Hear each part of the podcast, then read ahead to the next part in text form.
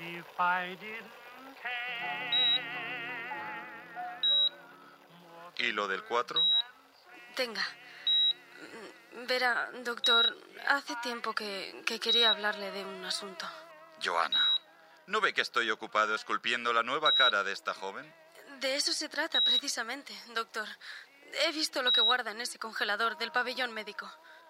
Así que ha estado hurgando entre mis pruebas quirúrgicas. ¿Le ha gustado el ideal de belleza que persigo?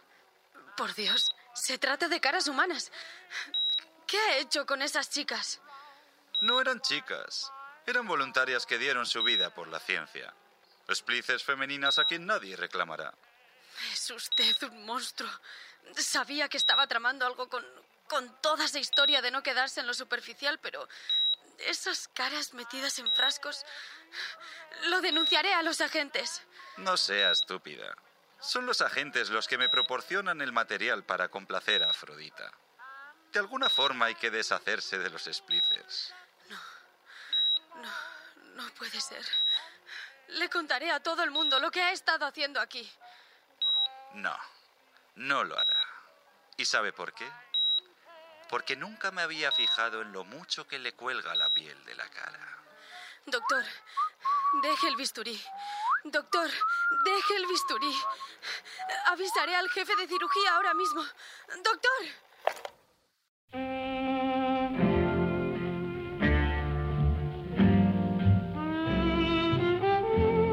Historias submarinas. Capítulo 9. Un pequeño cambio.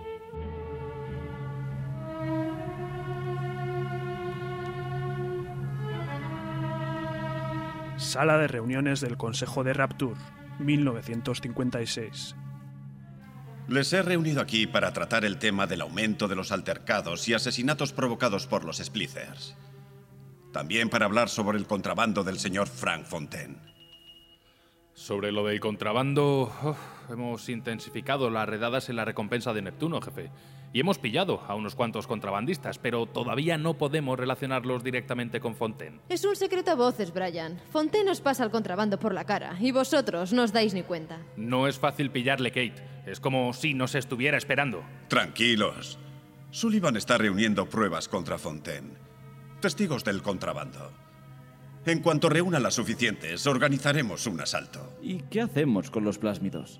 El abuso de Adam y sus efectos secundarios son los responsables de que existan los splicers. Si me permite, señor Ryan, es fácil. Tiene que prohibir los plásmidos. Sé que no le gusta prohibir productos, pero no tenemos elección.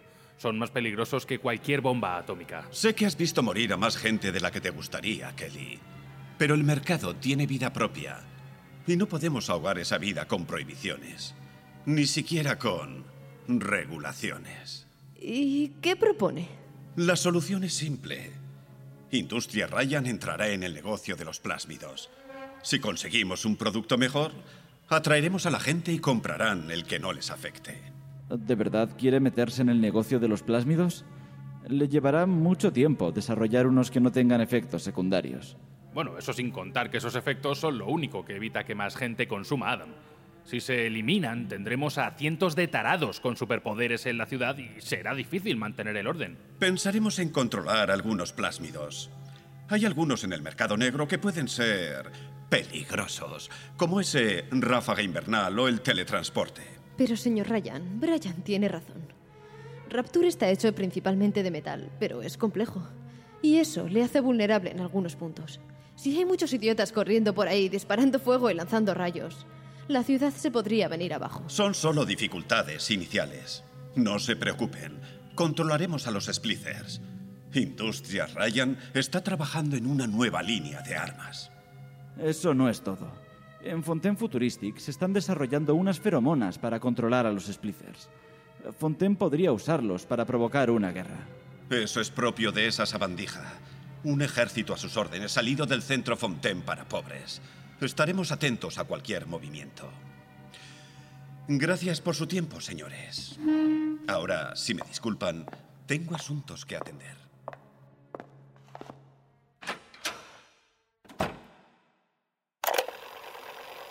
Hemos realizado un asalto en la recompensa de Neptuno después de que Sullivan reuniera las pruebas y los testigos. Justo cuando llegamos allí, los submarinos de Fontaine se estaban sumergiendo. Ese cabrón siempre nos lleva a la delantera. Días después del asalto, Fontaine se presentó en el despacho de Ryan. Fue un encuentro lleno de amenazas veladas. El muy cabrón le ha propuesto sacar de la circulación los plásmidos que más le preocupan. A cambio, Ryan tendrá que dejar de perseguir el contrabando. Me parece demasiado sencillo. Creo que Fontaine persigue algo más. Malditos cerdos. No le dejan a uno crear tranquilo. Pabellón médico. ¡Ya va! Ala de cirugía. 1956. Hola, doctor. ¿Puedo pasar? Por supuesto, adelante. Debo admitir que es toda una sorpresa tenerle aquí. Em, ¿En qué puedo ayudarle? Voy a necesitar que haga un trabajo para mí. Para mí y para un tipo que trabaja conmigo. ¿Un trabajo? ¿De qué tipo? ¿No querrá rendir culto conmigo a la diosa Afrodita? No sea estúpido. Necesito que me ponga otra cara. Y quiero que el otro tipo se parezca mucho a mí. ¿Puede hacerlo? Eh, probablemente, pero tendría que ver a ese hombre para estar seguro. Usted tiene una cara muy característica y eso ayuda.